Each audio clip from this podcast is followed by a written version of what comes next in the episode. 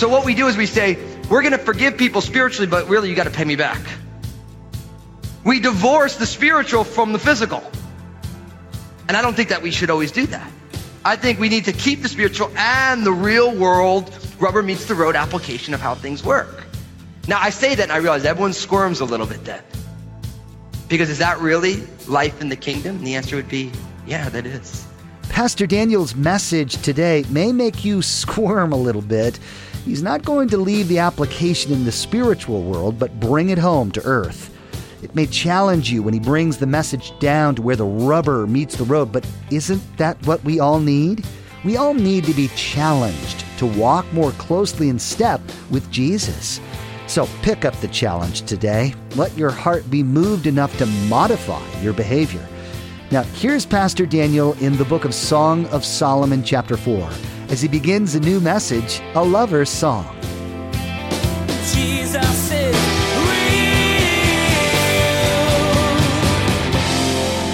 Well, as fans of music, you all know that the love song is a classic genre that no matter what the music style is, there is always the opportunity for songs about love. I remember when I was playing music as a career before God had really grabbed hold of my life and called me into the ministry when friends of mine would have a broken heart. We would look at them and say, well, at least now you'll write a good song. You know, it's the silver lining of a cloudy day is that, you know, think about it. How many songs are written about love, love found, love lost, love found again? Now within the genre of love songs, there is a famous version of this. It's not too popular today, and that's called the, the lover's duet. How many of you remember the play West Side Story? Yeah, I remember tonight, tonight, this all began. You guys, yeah, you guys know. Yeah, I just sang to you tonight. That's right. That, that, that love song between Maria and, and her love. It's old school, but it's a classic tune. Maybe like, well, I don't really remember West Side Story. How many of you guys remember, uh, Grease, the first one? Yeah, before John Travolta got totally awkward and weird. You know, him and Olivia Newton-John, I'm hopelessly devoted to you, right? Where he's singing and she's singing and it's a perfect little lover's duet. You're like, well, I don't remember that one either. There was one, if you guys remember the, the late 80s, early 90s, there was, and I had the time of my life, and I owe it all to you. You guys know the song, right? You sinners. That movie was called Dirty Dancing. That's really not church appropriate. Gotta pray for you guys. but what's interesting is this style of love song has fallen out of favor because I've actually, I did a whole bunch of research. Is there a modern lovers duet that's out there in like the last like 10 or 15 years? You know what I found? It, there's not one. The best you got with a duet is actually pretty much the way almost every hip hop song goes now, where there's a guy who he's like a hip hop rapper and he's got a girl who sings the chorus. You know, like Empire State of Mind, which was Jay-Z and Alicia Keys. There's a whole lot of them where, where the guy sings all the verses and then the girl comes in and sings the hook and the chorus and then the guy goes back and he raps a little more. But there's not a contemporary, really modern, you know, lovers duet. But you know what's interesting? And the reason I ended with the, the hip hop version of this is because that kind of style of song where the guy sings the verses and the gal sings the chorus, that's actually very biblical. And we're going to see it today. So open up your Bibles to Song of Solomon, chapter 4. That's the actual way. I'll explain it to you in a second. Now, if you're new to the Bible, I want to get you there because there's probably a lot of people you don't even realize that the Song of Solomon is actually a book in your Bible. So if you're in the Old Testament, you find the book of Psalms. It's the single largest book. It's the song book of Israel, 150 Psalms. So if you find that, Then there's the book of Proverbs. After Proverbs is the book of Ecclesiastes, which we went through not too long ago. And then there's this book, the Song of Solomon. Really, in Song of Solomon chapter 4, we're going to see it's laid out just like a modern hip hop duet, where the guy is going to be doing all the talking, and then the gal's just going to pop in and kind of sing the hook, sing the, the chorus, so to speak. Now, the Song of Solomon is a challenging book, mostly because we all feel a little uncomfortable in a way that it's in your Bible. The Song of Solomon, given its content and subject matter, Jewish families would not let their sons or daughters actually read the book until after their bar or bat mitzvah. So only until you're about 12 or 13 years old would they actually let you look in there. Because the subject matter is adult. Now, if you weren't here before, I had made the point that because we're in Song of Solomon, we are going to be dealing with mature subject matter here today. So if you do have your kids in here, there is still enough time to go get them into Crossroads Kids. It's interesting because that's why the, song, the book of Song of Solomon is so challenging. Because it's unexpected in our Bibles. Now, to make matters worse, and one of the reasons why in doing this Songs of Summer series, I wanted to get into the book of Song of Solomon, is because we live in a world in 21st century America where our views of human sexuality, male and female sexuality, is totally broken. Our culture has a broken view of human sexuality. And we're gonna, we'll get into some of this. We'll explain some of these brokennesses. But here's the issue. Because our culture, and this is a big part of human life, right? Because our culture has a broken view, the church, in a sense, has allowed the culture to set the flow of this thing, set the guardrails for how we discuss it. And so what happens is, is because the way 21st century Western culture deals with sexuality is so messed up, the church, instead of saying, no, there's another way to be, the church has just been quiet about it. Which, in a way, is the church's way of accommodating a broken view of sexuality. So all you have is a broken view, and the church won't even speak into it because we're too holy, or prim and proper, or whatever the words are that we just allow the thing to go on. And there's nothing worse when brokenness rules the day to accommodate that and say, well, that's the way it is. And the Bible, from Genesis to Revelation, has a very profound look at what it means to be human and what it means to be created in the image and likeness of God and to be a sexual being at that. The Bible has a whole different view of it. But because we don't like to talk about it because it makes us feel uncomfortable, we just let the culture set the stage. And I'm here to tell you we're just not going to do that. We're going to let God's word explain to us what it means to be a human who God created to be sexual in nature. And what I found in reading the Bible and especially reading the Song of Solomon, that God's word is challenging because God is equally passionate but yet perfect. You realize that. Is that God does not want you to suppress everything. He just wants it to be in the proper bounds. But what happens in the church is because we don't know what to do with it and we don't like what the world is doing with it, we start to try and suppress human sexuality, which is not only anti-human, it's anti-God. So we need to have a biblical view of this. Now, to make matters a little worse for me is that Song of Solomon, when you hear it interpreted, it's really a musical. There's a man who's called the beloved. There's a woman who's called the Shulamite. And they're kind of singing this duet and then their friends, his friends come in and her friends come in and they have these little bit parts, right?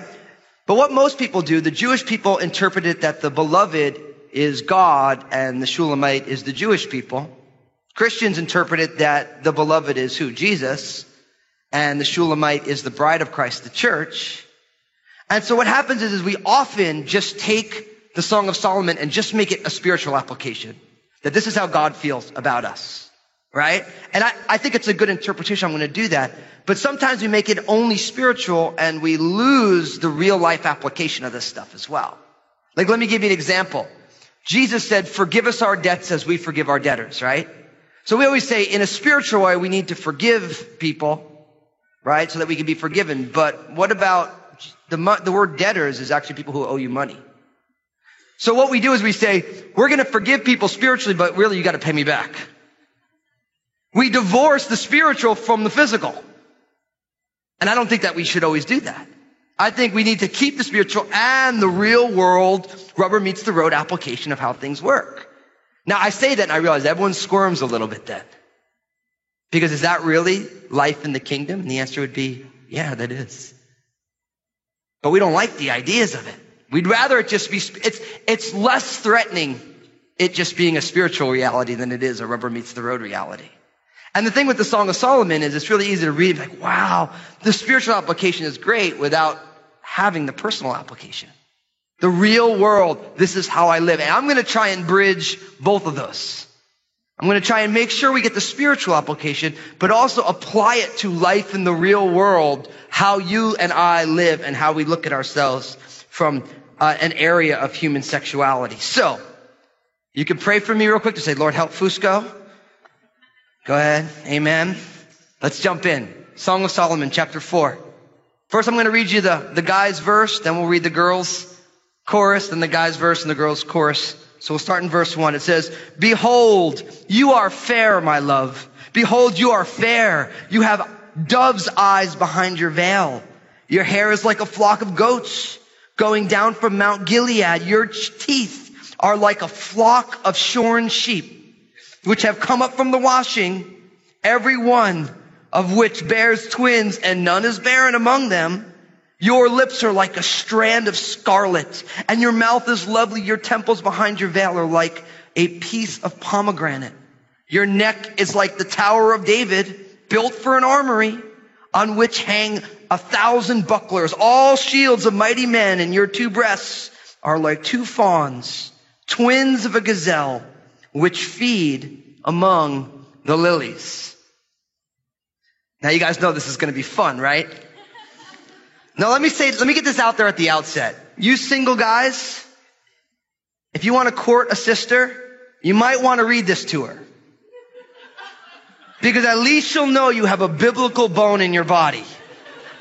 You'll be like, I, I didn't write it. It's the Spirit wrote it. Song of Solomon. And you girls, if he, if he quotes it to you, you'll get that he was listening to this. Now listen, you guys who've been married for a long time, read this, speak to your wife this way. She's gonna like it. She's gonna like it. This is a song of admiration. Everyone's horrified right now. You guys are all like, like, this is awesome. This is in your Bible. And this man is admiring this woman and he is enraptured with who she is. Now, to make the spiritual application first, right? This teaches us that God's love is extravagant. God's love is extravagant. If this man is talking about, if it's Jesus and he's talking about the bride of Christ, he is admiring her beauty. And I know this sounds weird, but if you are here and you are robed in the righteousness of Jesus because you have put your faith and trusted him, then God admires the beauty of Christ applied to your life. And not just in like a surfacey way. I mean, this is pretty specific. God looks at you and is in love with the beauty of you being wrapped in Christ. Now, I don't know what that does for you. I know it kind of maybe sounds weird, but God thinks that you're beautiful in Christ.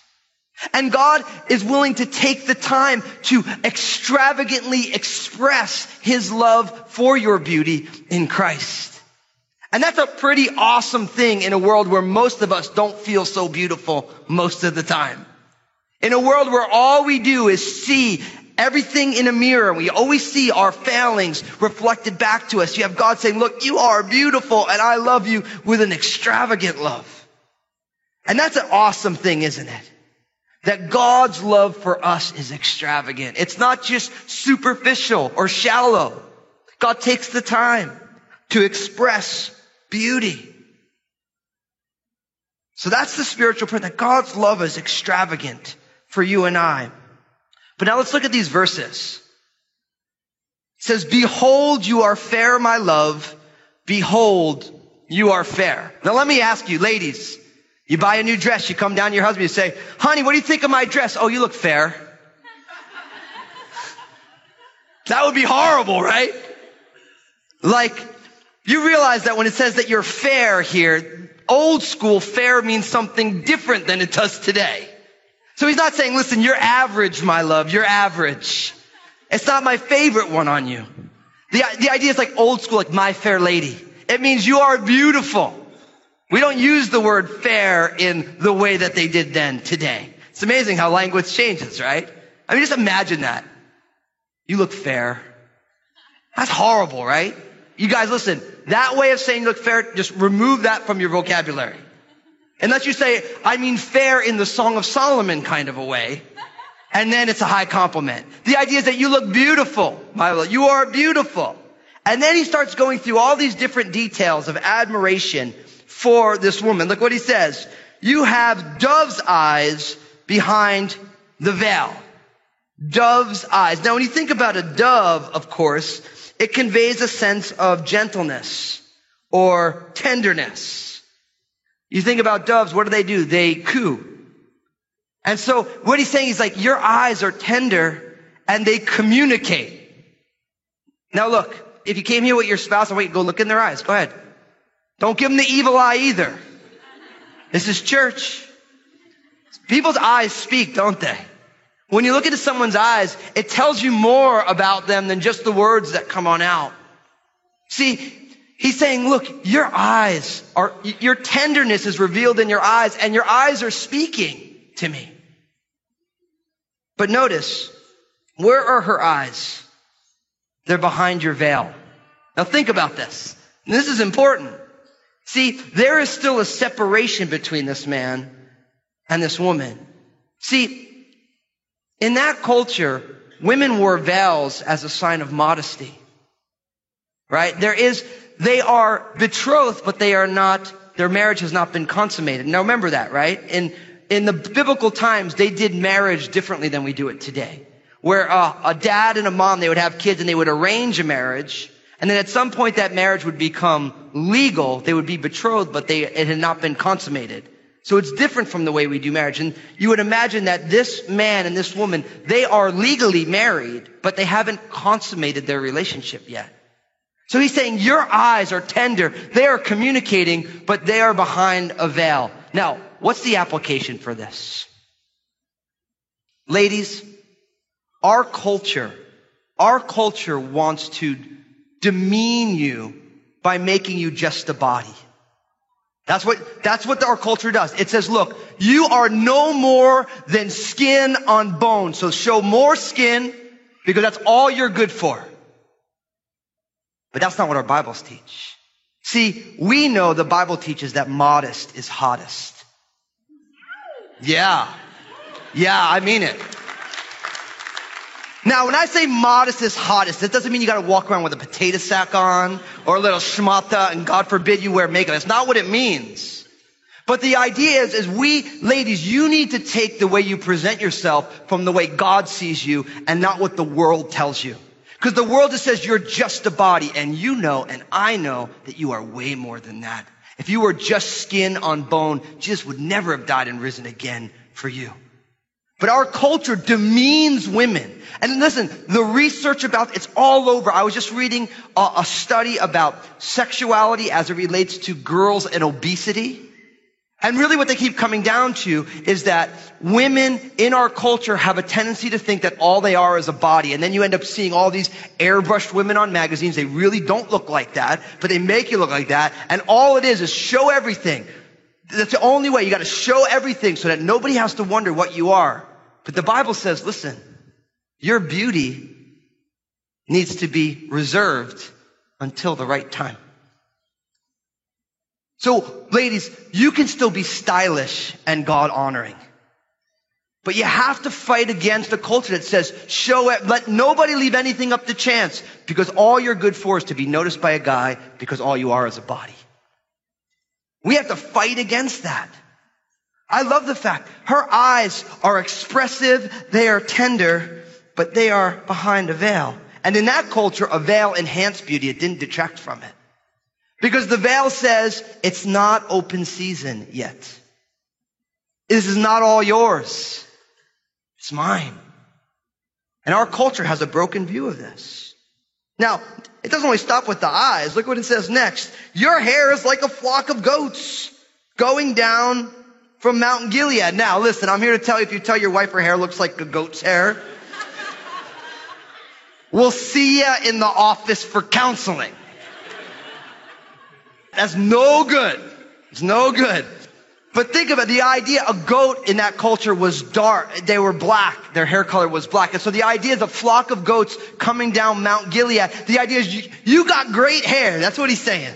He's saying your hair is long. It's like, it's like sheep going down a mountain. And in that culture, modern day Israel, Palestine, the people there without product, most of them have dark hair, dark features. And so the idea here, she's saying, man, you got great hair. Dark, black, flowing over your shoulders. It's a sense of vitality. But of course, he doesn't stop there. Your teeth are like a flock of shorn sheep, which have come up from washing, every one of which bears twins, and none is barren among them. So what does this mean? It means, look, you got a full mouth of teeth. and they're nice and white. That's what it means. Now listen, if you are a few teeth short of a full mouth, God still loves you and so do we. Listen, it's not a problem. But he's admiring her beauty. He's like, man, you got great. Not only, not only are your eyes tender and your hair is beautiful, but you got a great mouth. It's like, praise God for whitening strips. That's what he's saying. Now, okay, I'm only part of the way through this section. And some of you are thinking, I can't believe this is in my Bible. And I'm here to say, you should believe that it's in your Bible. Because God created us to be attracted to people of the other sex. The key is, is can we appreciate beauty without making it self-centered, selfish, and sinful? Can we look at someone and say, wow, that's a beautiful person and not take it to places it's not supposed to be? See, you read this, I can't, like, some people are like, this is so objectifying to women. No, it's not. He thinks she's beautiful. There ain't nothing wrong with that. See, but our culture wants to say, God forbid you, you know, like you can't think someone is beautiful. But the problem in our culture is our culture in the name of freedom is actually in bondage. Because freedom says every urge you have, you have to live it out. But you and I know that that's not freedom, that's slavery. True freedom is saying, I have this urge and I know what the proper balance in which this is supposed to exist to honor God, myself, and that person and their family. See, this man is enjoying her beauty, but he's not taking it over a line that is unacceptable. See, the church will tell you, you can't ever admire someone's beauty. That's sinful. No, it's not. It's about what you do with it. Jesus is Today, Pastor Daniel dove into the lover's song in the Song of Solomon. In it, he found principles for love and sexuality that you won't find in the world. We were created in God's image, and as such, we are people of passion. God is a passionate yet perfect God. The world twists and distorts our sexuality, but the answer is not to suppress everything, it's to celebrate our sexuality within the proper bounds. Hey everyone, there's a lot happening in the world, and it can keep you pretty busy. But I want to encourage you to take some time and devote it to your spiritual growth. I know God wants to do something in your life, and I'm excited for you to discover exactly what that is. Come join me for a worship service at Crossroads Community Church online so I can share the Bible with you. Join me online at crossroadschurch.net or find me on Facebook Live. We're so glad we can be a part of your life through the ministry of Jesus Real Radio. Would you like to be a part of what we're doing? We would like to ask that you prayerfully consider becoming a financial partner of this program. Your contribution, no matter the size, will be used to reach people with the gospel message. Find out more at jesusisrealradio.com. Thank you for partnering with us. Make sure to tune in again as Pastor Daniel will share more from this song of lovers. The man says that the woman's eyes are like doves behind her veil. There's still a separation, and this line denotes modesty. The world will tell you you have to show it all to be valued, but God has a different plan and values so much more than your skin and bones. We fight against a culture that says your value is only in how you look. There's more to come from Pastor Daniel's series called Songs for Summer.